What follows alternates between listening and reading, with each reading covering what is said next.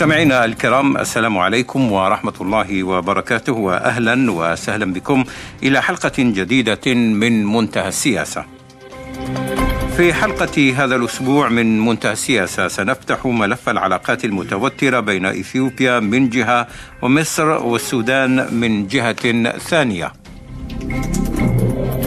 توتر العلاقات يأتي على خلفية سد النهضة التي تستعد إثيوبيا لتشغيله حيث يعد الأول افريقيا والعاشر عالميا في توليد الطاقه الكهربائيه لكن وسط مخاوف مصرية وسودانية من تأثر حصتهما من مياه نهر النيل ورغم المفاوضات الماراثونية إلا أن الاتفاق يبدو أنه يلوح في الأفق القريب رغم الوساطة الإفريقية. لمناقشة هذا الموضوع أرحب بالكاتب الصحفي حفيظ دعماش والدكتور نور الدين بكيس محلل البرنامج وأستاذ علم الاجتماع السياسي بجامعة الجزائر. ومن أديس أبابا العاصمة الإثيوبية يلتحق بنا المحلل السياسي محمد العروسي. فمرحبا بكم مستمعينا الكرام إلى هذه الحلقة من منتهى السياسة. والأبدأ مع ضيفي من العاصمة الإثيوبية أديس ابيبا محمد العروسي السيد محمد أهلا وسهلا بك أهلا بك وبأهل الجزائر الكرام النشامة واهلا بضيوفك الكرام وبالسادة المستمعين والمستمعات أخي الكريم. طيب في في في البداية إلى أين وصلت آه، المفاوضات والوساطة آه، الوساطة الإفريقية وساطة الاتحاد الإفريقي من أجل تقريب وجهات النظر. البارحة تقريبا كانت هناك آه، مفاوضات بين الأطراف الثلاثة كل على حدة من أجل تقريب وجهات النظر وتسهيل التوصل إلى أي توافق أو اتفاق بشأن هذه الخلافات المتصاعدة بين الدول الثلاث. آه، لا شك أخي الكريم أن الاتحاد الأفريقي يبذل عبر دوائره دائره الدائرة القانونية، الدائرة الفنية، دائرة المياه يبذل كافة جهوده لتقريب وجهات النظر وهذه الجهود المقدرة كانت محل اهتمام واعتبار آه، الجانب الإثيوبي والذي قدم الكثير من المرونة كعادته في المفاوضات السابقة. آه، ويبدو أن الجانب المصري لا زال يصر على استباق هذه الأحداث وهذه المفاوضات بإعلان فشل المفاوضات آه، أو أن هناك يعني آه، خلافات لا زالت جوهرية وكبيرة ومتباعدة مثل ما على مثل ما ورد على لسان مسؤوليهم. اليوم نجد يا أخي أن الجانب المصري للأسف الشديد يحاول أن يفشل هذه المفاوضات حتى قبل بداية المفاوضات.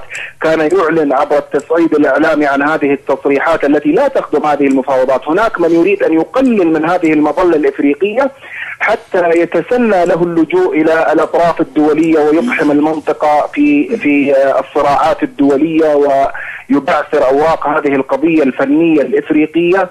بين أروقة المجتمع الدولي. وهذا الأمر غير مقبول تماما. نحن نعلم جيدا أن أثيوبيا قدمت آه، يعني آه، مثل ما آه، تعلمون جميعا أثيوبيا رفعت سنوات الملء. يعني بعد أن كانت سبع ثلاث سنوات رفعتها إلى سبع سنوات. ولا زالت القاهرة وهي التي بالأمس يعني كانت تقول بأن الخلافات الفنية تم التغلب عليها واليوم يذكرون بأن هناك خلافات فنية.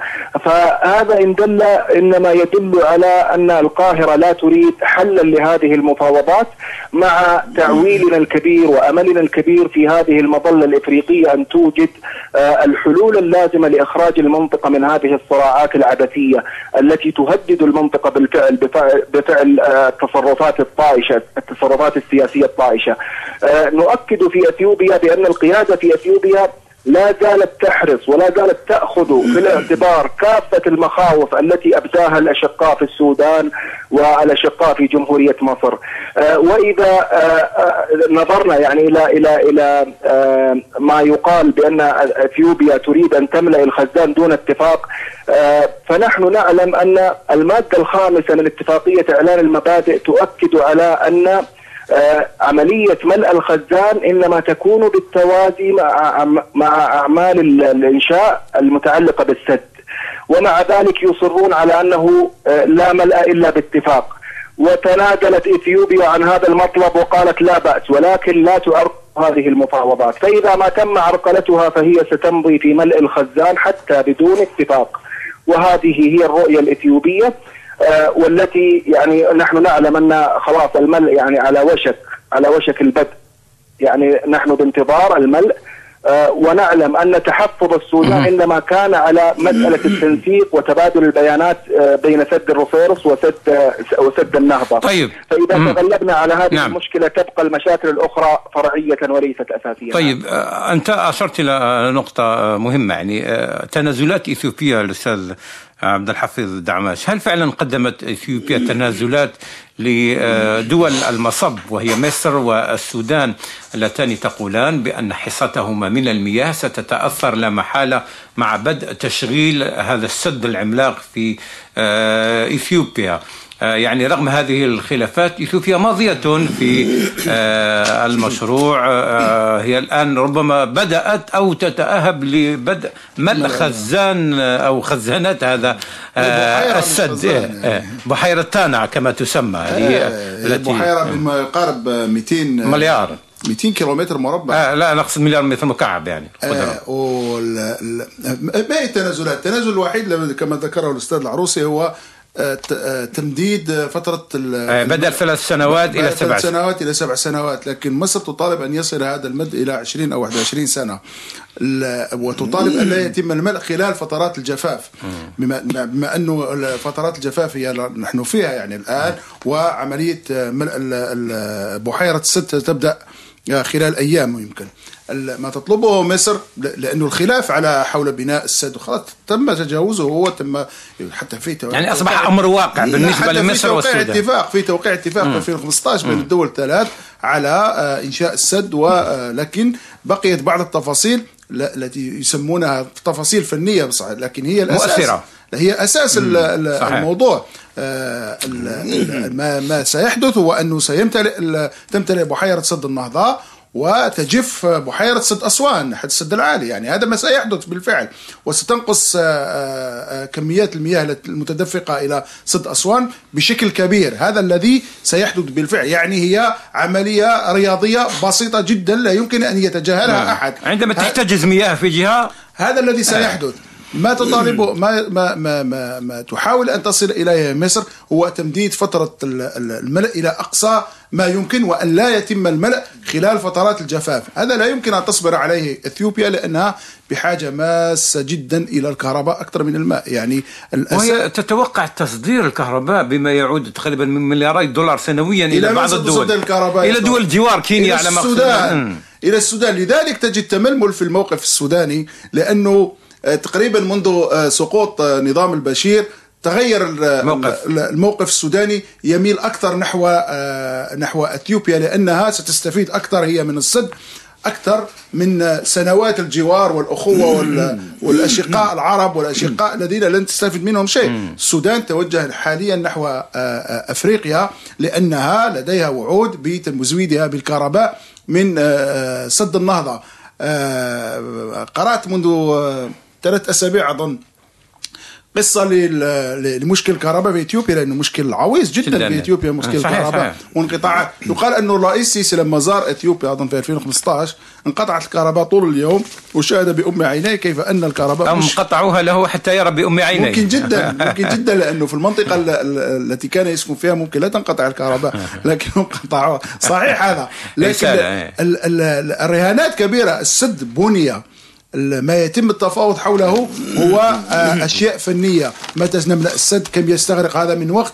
وهذا لن يوقف العملية في حد ذاتها. وهروب مصر من المفاوضات نحو مجلس الأمن هو في حد في حد ذاته خطأ آه، آه، استراتيجي من من مصر. بمعنى انه بمعنى أنه في الوقت الحالي حتى إثيوبيا يمكن أن تنأى بنفسها من هذه المفاوضات وتقول بما أنكم ذهبتم إلى المجلس الأمن فنحن إذا سنمضي في آه، مشروعنا ولن نتفاوض مجددا رغم أن هذا في الواقع غير حدث لأنه منذ أيام فقط كانت هناك آه، مناقشات حوارات فنيه حول ملء السد. طيب دكتور نور الدين بكيس يعني هذه آه، الخلافات يعني الآن كما قال حفيظ أصبح يعني موضوع السد سد النهضة في في أمر واقع. يعني لا مصر ولا السودان يمكنهما أن يوقفا تماما هذا المشروع. الخلافات الحالية هي خلافات فنية وتقنية لكنها حاسمة ومؤثرة في في الأمن المائي إن صح التعبير لكل من مصر. والسودان هناك تصعيد كبير في اللهجة أحيانا نسمعه من هذه الأطراف في الفترة الأخيرة. هل تعتقد أننا يمكن أن نصل إلى أي نوع من أنواع المواجهة آه، العسكرية كما سبق ولوح بذلك المصريون قبل فترة؟ آه، أعتقد أخ مروان أن نحن بعيدين كلية عن ذلك لأنه جزء من من السد هي قضية مبالغ فيها على أساس أنه تم توظيفها سياسيا من قبل الأنظمة سواء في مصر أو في إثيوبيا من أجل داخل داخل البلد من أجل الرأي العام الداخلي وحتى من أجل الاستثمار فيها خارجيا وبالتالي أعتقد أننا أمام نوع من التوظيف. ذلك التوظيف ارتفع سقفه بشكل كبير جدا حتى أصبح من الصعب الإقرار بالاتفاق بتلك البساطة لأنه يصبح المصري مطالب بتقديم تبريرات للرأي العام الداخلي. ونفس الشيء بالنسبة للإثيوبي الذي تغير اليوم بشكل كبير جدا وهو الجديد أنه نحن نتحدث عن إثيوبيا أخرى ليست إثيوبيا السابقة. التي كانت تستطيع مصر أن تفرض عليها آراءها ومواقفها بكل بساطة. حدث تحول عكسي. اليوم مصر تتراجع إلى الوراء تفقد تدريجيا دورها الإقليمي بشكل كبير جدا وتتراجع وليست لها القوة لا الاقتصادية ولا السياسية لفرض هيمنة لفرض ضغوطاتها أو قوتها الإقليمية. بينما إثيوبيا يحدث لها العكس لأنها تتقاطع بدأت تنفتح على الآخر وبدأت تبرم شراكات مع الإمارات. الإمارات مع عدة دول مع حتى الدول القرن الإفريقي وبالتالي أصبحت في نوع تريد نوع من التوسع تريد نوع من توسيع دورها الإقليمي. وهذا الذي يحدث والدليل على ذلك أنها شاركت في عدة في تصفية عدة أزمات مجاورة. وقد استطاع أن أن يتحصل أحمد أبي أحمد ورئيس الوزراء جائزة نوبل على ذلك. وبالتالي نحن نشهد مشهدين مسارين متناقضين مسار مصر المنكفئة على الذات التي تتراجع ومسار إثيوبيا التي تحاول التقدم ولا تكترث للطرف القوي الذي كان في السابق يفرض سياسته. اليوم أزمة المياه هي أزمة موجودة خاصة لمن لا يستطيع الاستثمار لأنه دول الحوض دول القول الافريقي أو دول حوض النيل يعني في 11 دولة في غالبيتها لم يستطع أحد الاستثمار في حوض النيل ما عدا مصر التي بدات السد العالي آه، السد العالي شيدت السد العالي القرن الماضي يعني. والآن إثيوبيا استغلت فرصة الاضطرابات التي حدثت في مصر في 2011 واستطاعت أن أن تبعث هذا المشروع الكبير جدا واليوم المشروع أصبح واقعا مجسدا وحتى شركاء شركاء مصر الإمارات وغيرها أصبحت شريكة لإثيوبيا بعد اندلاع أزمة اليمن الحرب في اليمن. وبالتالي وجدنا مصر وجدت نفسها أمام واقع جيوستراتيجي مختلف كلية عن السابق. لا تملك القدرة على تغييره وفرض يعني رؤيتها. في نفس الوقت هي محرجة أمام الرأي العام الداخلي لأنها وظفت القضية سياسيا. واليوم إقرار مصر يعني بالاتفاق إقرار بهذا الواقع الجديد هو إضعاف جديد لمصر. وبالتالي نحن لسنا أمام معادلة يعني معادلة الأزمة كما تسوق هي أزمة مضخمة لأنه منبع النيل أصلا هو موجود في في في إثيوبيا والسد موجود داخل إثيوبيا يعني في آخر المطاف هو قرار من فروض قرار داخلي وإثيوبيا قبلت بأن يكون هناك اتفاق ثلاثي وليس ثنائي فقط يعني حتى يجب إشراك السودان. وما بقي ذلك هو نوع من الترتيبات الدبلوماسية نوع من التوظيف الدبلوماسي لأنه القرارات التقنية خطاب التقني وخطاب الخبراء يعني يتقاطع بين المصريين والإثيوبيين يعني يمكن الوصول لنفس الخطاب يعني بسهولة كبيرة. المزايدات السياسية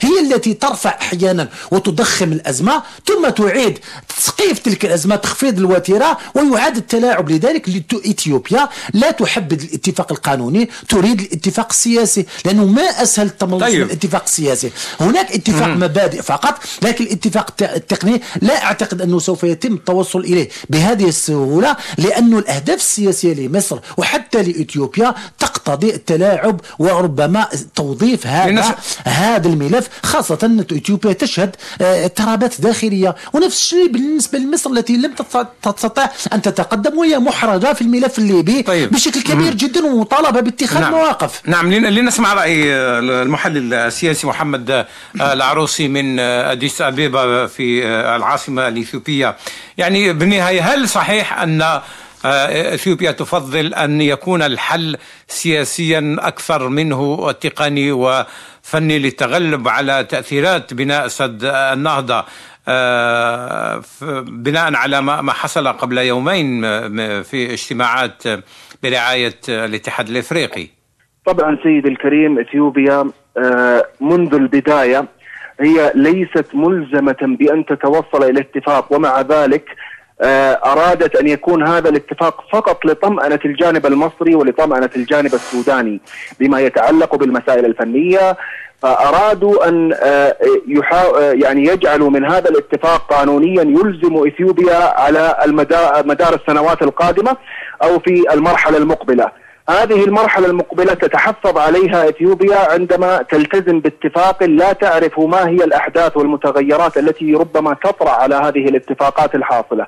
اليوم القاهرة تطالب بأن توقع إثيوبيا على اتفاقات لأعوام الملء المقبلة للخزان وهنا تتحفظ إثيوبيا فاثيوبيا الاتفاق الذي تريده هو اتفاق آه، يحقق مصالح الجميع وتدعو إلى الاستفادة العادلة والمنصفة لجميع الأطراف من هذا النهر، هذا النهر منبعه مثل ما تفضل ضيوفك الكرام منبعه من إثيوبيا. أكثر من 85% ينبع من إثيوبيا. لكن تاريخيا الناس يعني شركاء في الماء أيضا. اخضاع إثيوبيا وحرمان. لم أسمعك أخي. معلش تفضل تفضل. واصل.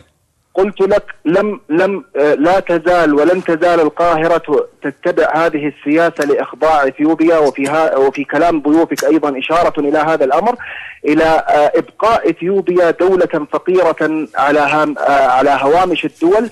لا تستطيع أن تتخذ قراراتها محرومة من مقدراتها.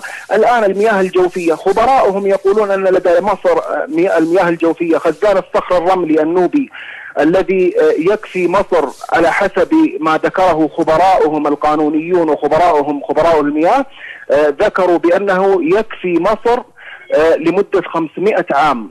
ومع وجود هذه الوفرة الكبيرة من المياه الجوفية والموارد المائية لدى مصر إلا أنها تصر على أن آه، تتملك ملكية مطلقة لمياه النيل هذا الذي ترفضه إثيوبيا لكن هناك عفوا في هذه النقطة يعني هناك دراسات نعم. دراسات غير إثيوبية وحتى غير مصرية تقريبا كلها تشير إلى أن مصر والسودان ستتأثرا فعلا من بناء سد النهضة. يعني آه، آه، أن تحتجز مياها بالملايير من الأمتار المكعبة. بالتأكيد ستتأثر دول المصب كما تسمى وهي مصر والسودان.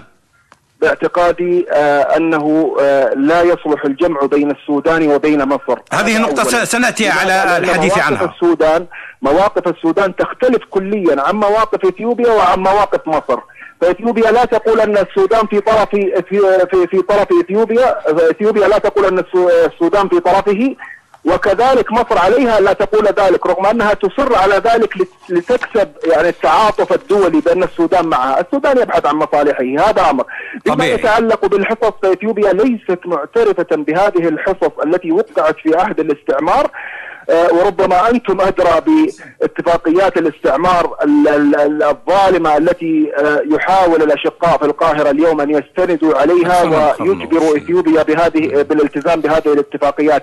هذه الاتفاقيات لا قبول لها وهذه الحصص المذكورة لا تعترف بها إثيوبيا لا قانونا ولا منطقا ولا لكن هذا مشكل يعني إن لم تعترف ب هذه الاتفاقيات آه. أعتقد بأنها يعني يجب أن تتبخر كما تتبخر مياهنا لدى بعض السدود العالية مثل السد العالي طيب. طيب. هذه الاتفاقيات نعم. لا قيمة لها نعم. أرجو أرجو أن تبقى معي يريد أستاذ حفيظ أن يعلق على الموضوع أستاذ العروس كنت فقط أريد أن أؤكد هل فعلا طلبت مصر 40 مليار متر مكعب واقترحت إثيوبيا 35 مليار يعني الفارق فقط 5 مليار متر مكعب هو الذي يتم التفاوض حولها اما هذا كلام يعني صحف فقط إثيوب آه، القاهرة بالفعل طلبت آه، كانت تطلب 55 مليار وهي الحصة التي كانت الموجودة حاليا. يعني حصلت عليها 59 و...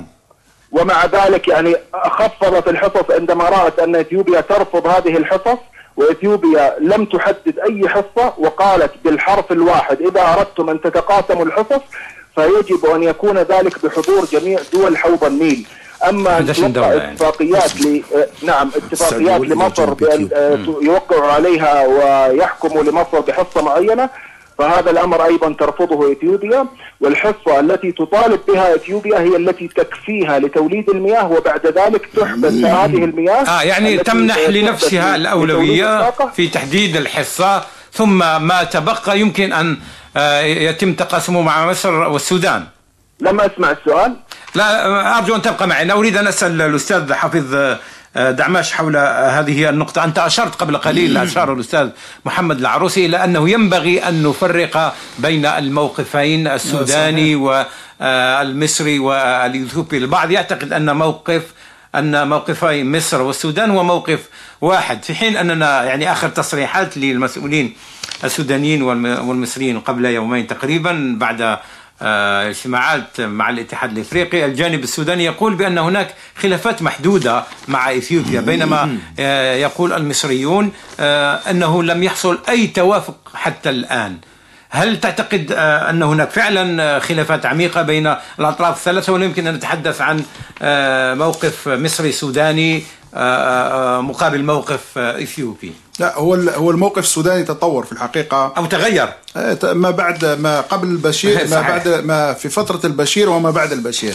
يعني فترة البشير كان البشير تعرف هو رئيس آه، كان مدعوم من السعودية والإمارات ومصر وكل هذه الدول كانت تدعم نظامه هو وهو الذي تركه في الحكم طول هذه المدة يعني. بعد سقوط نظام البشير تقريبا السودان بدأ يبحث عن مصالحه. مصالح السودان في سد النهضة واضحة تماما. أولا يمنع عليه الفيضانات التي لم يستطع أن يقاومها. يعني كل مرة يعني سد النهضة سيساعده في ذلك. سيساعده في مقاومة الفيضانات صحيح. وثانيا سيوفر يوفر له الكهرباء بأسعار أقل مقابل أنه آه، تعرف انه إثيوبيا كمان تستورد الوقود من من من, من السودان. آه. يعني العلاقات السودانية الاثيوبيه علاقات اقتصادية كبيرة وممكن أن تتطور بفضل هذا آه، السد. لذلك تجد أن هناك نوع من الانقسام في السودان حول التوجه نحو الجار الجنوبي أو الجار الشمالي. يعني تقريبا حتى هناك من يتحدث عن انقسام بين السياسيين يعني الحكومة التي تتوجه أكثر نحو إثيوبيا وبين العسكريين الذين يفضلون حكم العسكر في مصر يعني. تقريبا هذا هو التوجه. لكن السودان تقريبا إذا نظرنا بنظرة محايدة مصلحتها في سد النهضة يعني. لأن هي لن تستفيد شيئا من سد أسوان لكنها أكيد ستستفيد من سد النهضة. قلت لكن مع ذلك الموقف السوداني لا يبدو واضحا للعين بشكل جلي لماذا لا يبدو واضحا؟ لأنه الرؤى غير سأعود إليك أستاذ محمد العروسي. السودان من حقوقها. حصص السودان تذهب إلى إلى مصر. نحن نعلم ذلك جيدا.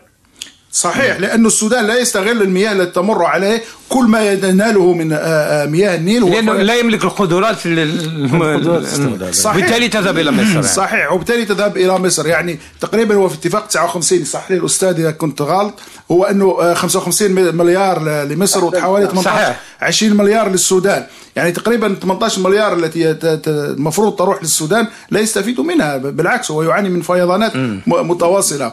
مصر حلت مشكله الفيضانات بسد اسوان السد العالي لكن المشكلة لا يزال مطروحا في في السودان. ممكن آه، مصلحة السودانية في صد النهضه لكن لكن مع ذاك الموقف السوداني آه، هو الموقف السياسي فقط آه، لكن من ناحية الفنيه التقنيه ربما لا يريد أن يحرج الموقف الجانب المصري أن, أن يضعف الجانب ربما الورقة التفاوضية لأنه تبقى تبقى تبقى العلاقات التاريخيه بين مصر والسودان كبيرة آه. كأنهم كانوا دولة واحدة يعني. صحيح. وحتى العمالة السودانية في مصر كبيرة جدا وهناك علاقات تجارية واقتصادية لا يريد السودان أن يخسرها لكن لكن في المقابل يبحث أيضا عن مصلحته يريد طاقة كهربائية بأرخص تخلص من الفيضانات ويريد أيضا حل مشكل الفيضانات في السودان. استانف معك دكتور نور الدين بكيس، يعني نحن نبحث في هذا التباين الموجود في الموقفين المصري و السوداني اللذان قد يبدوان موقفا واحدا من الوهلة الأولى. لكن في النهاية نحن أمام ثلاث مواقف تقريبا مختلفة إلى حد ما بين مصر والسودان وإثيوبيا حول موضوع سد النهضة وتقاسم مياه النيل، هل تعتقد أن هذه التباينات يمكن أن تعيق التوصل إلى أي اتفاق في المدى القريب لأن بين تشغيل سد النهضة وعدم تشغيله بشكل آه، كامل آه، بضعة أيام ويبدأ تشغيل هذا السد. يعني نحن على بعد بضعة أيام فقط. ممكن جدا أخ مروان أن تبقى القضية معلقة وأن تتم الأمور دون الوصول إلى التسوية. رأينا الاتفاق بين إثيوبيا وإريتريا لم تحترمه إثيوبيا إلا مؤخرا يعني. الكثير من الاتفاقيات تم التملص عليها وأصبحت اليوم هناك وكأنه عادة وأن موضة فكرة أنه وجود دائما نزاعات بين دول الجوار في يعني العيش بالنزاعات يعني أصبح أمر طبيعي يعني. لا يجب أن نعتقد بأنه بالضرورة سوف يتم يكون هناك اتفاق لأنه جزء من المشكل اليوم. يعني إذا أراد لم تكن هناك نيات حقيقية للتوصل اتفاق دقيق يعني كيف يمكن اتفاق على مفهوم الجفاف الممتد؟ وكيف يمكن الاتفاق على مفهوم الضرر؟ كل طرف يريد يستطيع أن يكيفه كيف يشاء ويستطيع أن لا يلتزم به مستقبلا. اليوم أكبر مشكلة من أكبر مشاكل المطروحة اليوم في النقاش أنه القوة الإعلامية للدولة المصرية. مصر لها إعلام قوي جدا وتستطيع التشويش كما أنها تستطيع أن تفرض تشويش على الداخل المصري. آه، لا تستطيع التشويش على فكرة على الموضوع ككل لأنه لا يوجد مقاومة لما يبثه الإعلام المصري. يعني الطرف الإثيوبي ضعيف جدا لكنه في المقابل يملك التحالفات الواقعية. تسع دول من حوض النيل إلى جانب إثيوبيا. حتى الاتفاقات الطرف القديم الحليف القديم لمصر والإمارات والسعودية إلى آخره أصبحت جزء من معادلة توافق الاتفاق مع إثيوبيا. يعني هناك أرضية متغيرة بشكل كبير جدا وبالتالي يمكن أن نتعايش مع عدم الاتفاق ويمكن أن تمر الأمور لأنه لا تملك الأطراف القدرة على الحسم حتى من هي الأطراف الضامنة في حالة الاتفاق؟ ما الذي يضمن عدم الخروج على الاتفاق؟ أعتقد أنه الاتحاد الإفريقي غير قادر ولا المنظومات الدولية غير قادرة على أساس أنها لم تستطيع تسوية غالبية الملفات العالقة اليوم. رأينا الملف الليبي اليمني السوري إلى آخره. نحن لسنا أمام مشهد بالضرورة سوف يتجه إلى تسوية واضحة قانونيا طيب، لأنه كما سؤال سؤال في النقطة المهمة في الموقف المصري هل تعتقد أن انخراط مصر مثلا في الأزمة آه، الليبية وتركيزها على الموضوع آه، الليبي ربما ضيع عليها أوراق تفاوضية أو بعض النقاط في موضوع سد النهضة الذي هو ربما لا يقل آه، خطورة في موضوع الأمن القومي آه، المصري. الأكيد أن هبة مصر قد قد ضربت في العمق من خلال الملف الليبي لأن الملف الليبي هو ملف تهديد كبير جدا بالنسبة لمصر وهذا لا يخفى على أحد وبالتالي لم تستطع مصر التقدم في الملف الليبي خاصة بعد التدخل التركي إلى آخره وبالتالي هي ضربت ضربة قوية جدا. هذه الضربة سوف تكون لها انعكاسات في الملف الإثيوبي لأنه ظهر جيل أنه ليست لمصر اليوم يعني قوة وقدرات حقيقية تستطيع أن تبقي على مكانتها الإقليمية لأنه معادلات القوة تتغير. نحن نتحدث عن إثيوبيا مثلا التي حرمت من 1200 كيلومتر على المياه عندما تم فصل إريتريا عندما الانفصال على إريتريا وبالتالي هي الآن لديها مشكل كبير جدا جدا وهو ليست لها حدود بحرية ليست لها إطلالة على البحر وتستعمل جيبوتي وتستعمل الصومال وبالتالي هي موجودة. تستعمل السودان أكثر آه، شيء. ولا جيبوتي أكثر شيء. وهي يعني في حاجة ملحة جدا للتقدم للتقدم للانفتاح للتطور. طيب. وهذا يعني أنها مستعدة لدفع تكلفة سياسية نعم. أكبر مقارنة بمصر التي يعيش نوع من الاستقرار وهي غير وهي لا تطمح بشكل كبير جدا للتطور الاقتصادي لأنها ليست لها إمكانيات لذلك. طيب لنسمع رأي الكاتب المحلل السياسي محمد العروسي من أديس أبيبا. هل يمكن أن آه، تلجأ إثيوبيا إلى تشغيل سد آه، النهضة على حيويته حتى دون التوصل آه، إلى اتفاق مع مع مصر والسودان في الأجال القريبة.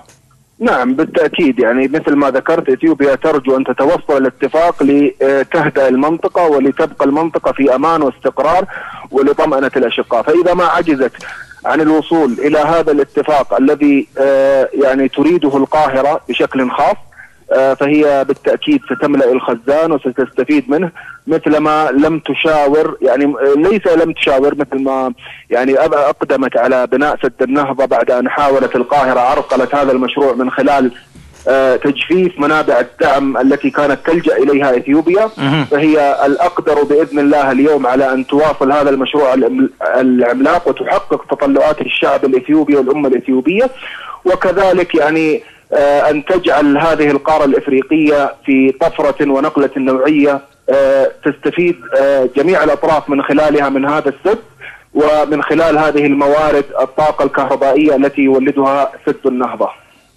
طيب آه، آه، أستاذ حفيظ دعماش لا ينبغي أن نمر على هذه النقطة مرور آه، الكرام. يعني ستلجأ إثيوبيا إلى فرض الأمر الواقع موضوع سد النهضة بالنسبة للإثيوبيين موضوع حيوي مرتبط بنهضة إثيوبيا وبالاقتصاد الناشئ بمحاولة إثيوبيا يعني تطوير اقتصادها، هل تعتقد أن مصر يمكن أن تبقى مكتوفة الأيدي حتى وإن استبعدنا موضوع التدخل أو المواجهة العسكرية أو اللجوء إلى القوه لأن مصر ليست بحاجة إلى متاعب أخرى ومشاكل أخرى يكفيها ما يجري على حدودها الغربية في ليبيا. يعني ما هي البدائل الآن أمام المصريين يعني هم يضعون بداية تشغيل السد كما لو كان نقطة الصفر. شوف مثل ما قال الأستاذ العروسي السد النهضة بالنسبة للاثيوبيين يعني آه، شيء حيوي حتى أن الحكومة كانت آه، يعني ذكية وحولت السد إلى إلى ملكية شعبية لأنه السد ممول بسندات اشتراها مواطنون إثيوبيون يعني في جزء منه بالاضافه إلى المساعدات الدولية والأموال الحكومية. السد سد النهضة بالنسبة لإثيوبيا كما هو تعرف إحنا لما كنا صغار كنا نقرأ على سد السد العالي وكيف حول مصر وكيف كل هذا يدرسه الإثيوبيون اليوم كيف سيحول سد النهضة حياتهم آه، سيوفر خمسة ملايير دولار تقريبا استثمارات في هذا السد استثمار وقلت أنه جزء إيه. كبير من هذا الاستثمار هو أموال الشعب الإثيوبي الذي اشترى سندات لتمويل إيه. يعني القضية قضية وطنية قضية شعبية قومية. إيه. قضية لا يمكن لا أتذكر من قال إنه من يريد أن يوقف سد النهضة عليه أن أن يحتل آه، إثيوبيا وهذا لم يحدث خلال التاريخ لأنه تعرف ان إثيوبيا هي الدولة الوحيدة الافريقيه التي لم يحتلها أحد يعني. آه، آه، حافظ ملاحظة فقط السد العالي عندما تم بنائه كان في إطار موجة مصر من أجل التحرر والتحول إلى دولة كبرى هذا الذي يحدث اليوم في إثيوبيا. هذا ما نقوله. يعني نعم. الخطاب السياسي في إثيوبيا مبني على هذه. يعني مردود نعم. مردود عليهم نعم. يعني قوة قوة إثيوبيا اولا أنه لا توجد هناك معاهدة. هي لم توقع معاهدة بين الدولتين ولم توقع معاهدة مع مصر وهي ليست مرتبطة بأي اتفاق غير اتفاق 2015 والاتفاق 2015 يوافق على سد النهضة ويجعل المسائل الفنية لمفاوضات لاحقة. المسائل الفنية ممكن الحل الوسط آه، أظن إن طيب. قلت هذا أن يتم بحيرة السد خلال فترة الأمطار وأن يقف هذا الامتلاء خلال فترة الجفاف. هذا ما يمكن تفاوض. الوساطات الدولية تلعب على هذا. لست أدري إن كانوا سيتمكنون من إقناع نقطة مهمة. أعود إلى إلى محمد العروسي. آه، في في موضوع سد النهضة يعني آه، كيف ينظر الإثيوبيين وما هي الأهمية الاستراتيجية والوطنية لموضوع سد النهضة إذا كان الإثيوبيين يقولون بأنهم آه، من يريد أن يوقف موضوع بناء سد النهضة عليه أن يحتل إثيوبيا أولا كما قال ضيفي هنا بالأستوديو. بالتأكيد ما سد النهضة الآن هو يعد رمزا اثيوبيا يعني الإثيوبيون بكافة معارضاتهم وكافة آه، تطلعات يعني عرقياتهم وأديانهم اليوم آه، يتطلعون إلى أن ينجز سد النهضة الإثيوبي في الوقت المقرر وهو يشكل أهمية كبيرة لأن نسبة كبيرة من إثيوبيا آه، تعيش تحت خط الفقر أكثر من 50 مليون نسمة بلا كهرباء في أثيوبيا بينما يتمتع الأشقاء في القاهرة وهذا أمر جيد ويشكرون عليه. آه، آه، يتمتع الأشقاء في القاهرة بنسبة بنسبة كبيرة بنسبة كبيرة من الطاقة النظيفة وبالتالي يعني إثيوبيا تنظر إلى هذا المشروع.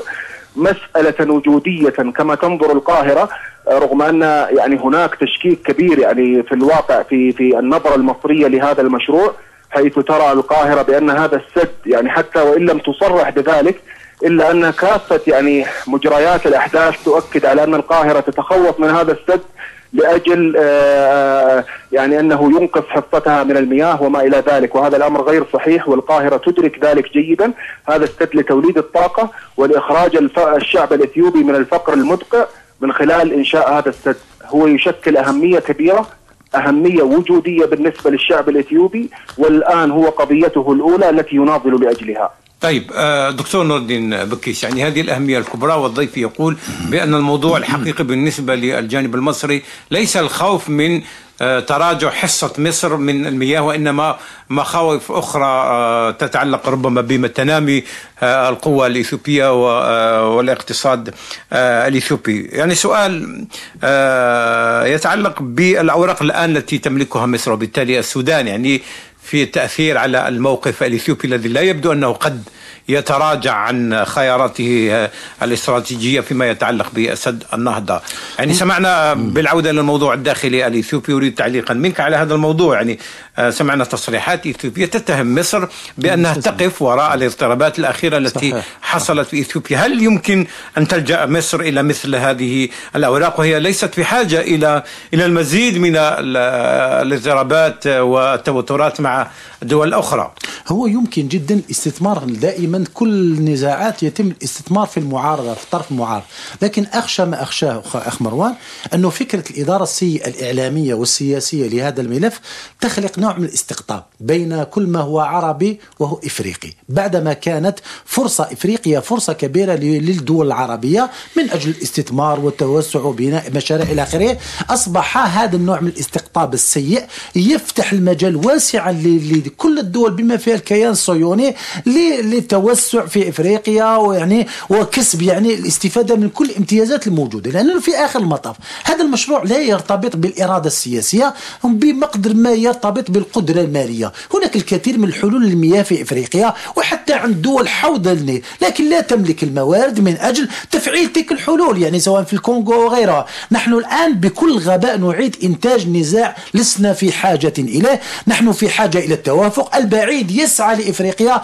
من الصين من كل مكان ونحن ندخل في نزاعات يعني لا يمكن أن تقدم شيئا ونسوق فكرة الاستقطاب العروبي إلى آخره والإيديولوجي إلى آخره في حين أننا في غنى عن ذلك ولا يمكن تحقيق أي نتائج. أعتقد أنه نحن نتجه إلى عزل العرب. لذلك رأينا أنه الخليجيين سارعوا لبناء علاقات يعني وطيدة مع مع الأفارقة. ورأينا ذلك في الصومال عندما توافق الإماراتيون والإثيوبيون وتشاركوا وتساعدوا على امتلاك الموانئ لأنه في كلاهما يحتاج إلى ذلك. في حين بقينا نحن نتحدث عن نوع من المعارك الهامشية التي لا معنى لها طيب. في حين أن هناك إمكانية لتجاوز ذلك إذا استطاعت الدول العربية تحقيق نهضة اقتصادية حقيقية ويتم الاستثمار في الجار الإفريقي. طيب هذه آه، يعني آه، هذه المنجزات التي يمكن أن آه، تتحقق. أنا أريد أن أسأل سؤال أخير للمحلل السياسي محمد العروسي.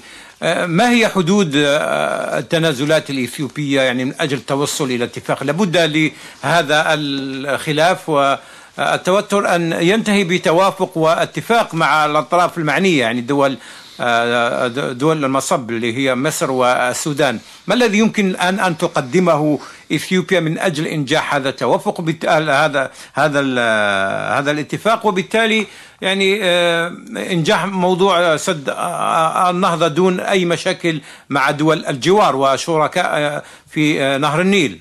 بالتأكيد أثيوبيا يعني لم تبقي ورقة ولم تبقي وسيلة إلا واستخدمتها لإرضاء الأشقاء في جمهورية مصر ويبدو أن ذلك لم يجدي نفعا. يجب أن يكون هناك اعتبار للمصالح الإثيوبية كما اعتبرت إثيوبيا المصالح المصرية والمصالح السودانية. إذا كنا نرى أن القاهرة في كل مرة تلجأ إلى خيارات عديدة التصعيد الإعلامي التدويل آه، تسعى إلى آه، كل في كل مرة أن تخضع إثيوبيا وأن تجعلها دولة فقيرة لا قيمة لها ولا قرار لها. فبالتالي يعني لا يوجد ما تقدمه إثيوبيا أكثر من ذلك. يكفي ما قدمته من ذي قبل وهي لا تزال تحرص على حسن الجوار وتحرص على آه، أن تتوصل جميع الأطراف إلى آه، اتفاق يرضي هذه الأطراف. دون أي توتر وتصعيد في هذه القضية، الذي ينبغي أن يقدم المرونة والذي ينبغي أن يقدم المزيد من التنازلات في هذه المسألة هو الجانب المصري لأن حكومته اليوم تدرك تماما بأن ما يشاع اليوم في وسائل إعلامها إنما هو كذب محض لا قيمة له، فإذا كانت آه، يعني تراجعت عن هذه الوسائل لمواجهة إثيوبيا ربما يمكن بعد ذلك الوصول إلى حل، نحن اليوم لا يمكن في إثيوبيا طيب. أن نقدم أي من التنازلات لأنه ما ما قدمناه اليوم كان على حساب المصالح الإثيوبية، ما قدمناه بالأمس كان على حساب طيب. المصالح مم. الإثيوبية ولن يتكرر هذا الأمر إن شاء الله. شكرا جزيلا لك المحلل السياسي محمد العروسي كنت معنا من العاصمة أشكركم جيدا وأشكركم جزيلا يعني على على هذه التحليلات الرائعة في الحقيقة التي استمتعت بها مع هذه النخبة المثقفة من أهلنا في الجزائر. نتمنى أن تحدو أكثر القنوات العربية التي للأسف الشديد اليوم جعلت من إثيوبيا وسيلة للهجوم عليها آه، تماشيا مع الموقف المصري. نشكركم على هذه التحليلات المنطقية والموضوعية. وبيض الله وجوهكم. شكرا جزيلا لك محمد العروسي المحلل السياسي. كنت معنا من العاصمة الإثيوبية أديس أبيبا. في سؤال أخير الأستاذ حفيظ دعماش يعني آه، لابد الآن لهذا الخلاف آه، أن ينتهي حتى وإن شغلت إثيوبيا هذا السد النهضة سد النهضة رغم آه، الرفض المصري والسوداني كيف تتصور هذا الحل؟ وهل يمكن مثلا للاتحاد الإفريقي أن يتوفق في التوصل إلى هذا الحل؟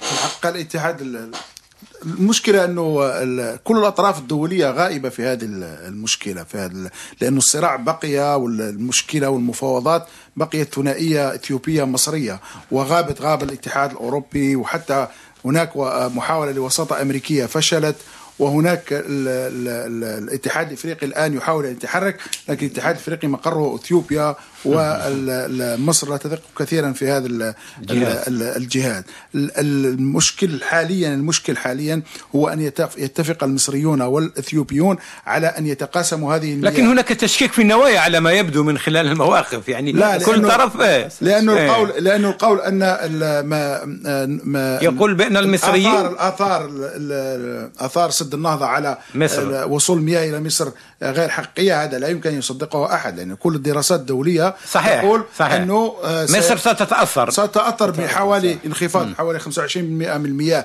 التي تصل إلى سد آه، أسوان وبالتالي تنقص آه، إمكانية توليد الطاقة بنحو 30% يعني في في مصر تصور أنه بلد بأكثر من 100 مليون نسمة. نفس تعداد سكان تقريبا الموجود في إثيوبيا. تنخفض مم. كميه. الكهرباء المنتجة ب 30% سيحدث أزمة كبيرة في البلد. يعني إضافة إلى أزمة الزراعة الناس تحدث عن 40 مليون مصري سيتاثرون من هذا آه، من جفاف آه، مياه النيل. المياه النيل يعني تصور يعني الأمر خطير جدا يعني ليس بهذه السهولة وهو حيوي.